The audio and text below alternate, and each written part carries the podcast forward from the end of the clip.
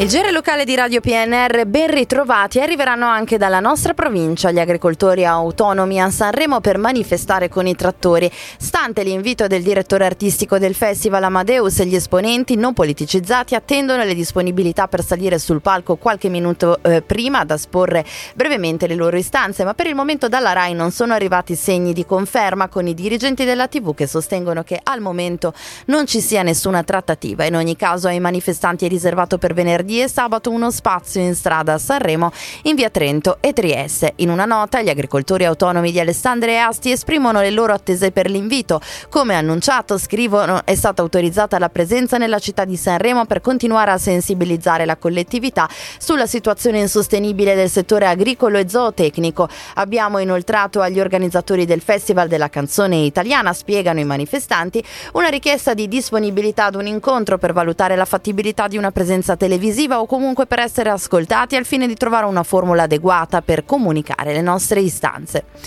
Questa mattina a Tortona, nella sala consigliare del municipio, si riunisce il Consiglio Comunale dei Ragazzi, organo consultivo dell'amministrazione in materia di politiche giovanili e contemporaneamente strumento di educazione alla partecipazione che coinvolge i rappresentanti eletti dagli studenti di tutte le scuole dell'obbligo pubbliche e private di Tortona. Si tratta della prima seduta convocata per questo anno scolastico, dopo che nelle varie classi dei singoli istituti i bambini e i ragazzi hanno votato scegliendo i consiglieri esattamente con il medesimo meccanismo con cui si si svolgono le elezioni comunali istituzionali.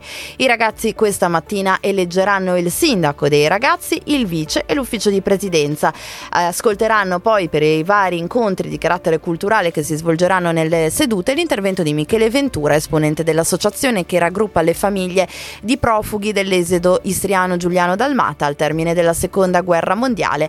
In occasione della giornata del ricordo rievocherà brevemente la storia delle persone rifugiate a Tortona. Ad Alessandria, presso il centro Mondi Tondi di via Bacornaglia 29, è stato attivato lo sportello F, uno spazio rivolto alle donne pensato e realizzato nell'ambito del progetto dell'Associazione Don Angelo Campora e Associazione Colibri. Ci sono operatrici che ascoltano richieste e bisogni delle utenti su problemi legati al benessere psicofisico, familiare e sociale e suggeriscono l'intervento più adeguato, quale percorso di sostegno su vita relazionale, vie legali, orientamento al lavoro, sostegno alla genitorialità o quanto necessario per la singola fattispecie.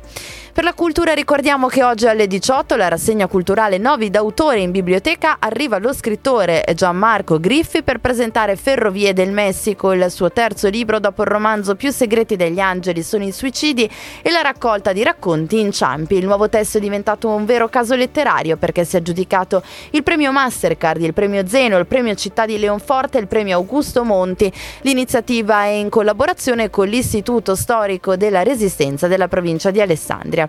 È tutto, hanno collaborato in redazione Massimo Prosperi, Luciana Sborn e Stefano Brocchetti, gli approfondimenti su radiopnr.it, ora gli aggiornamenti con Trabi Meteo.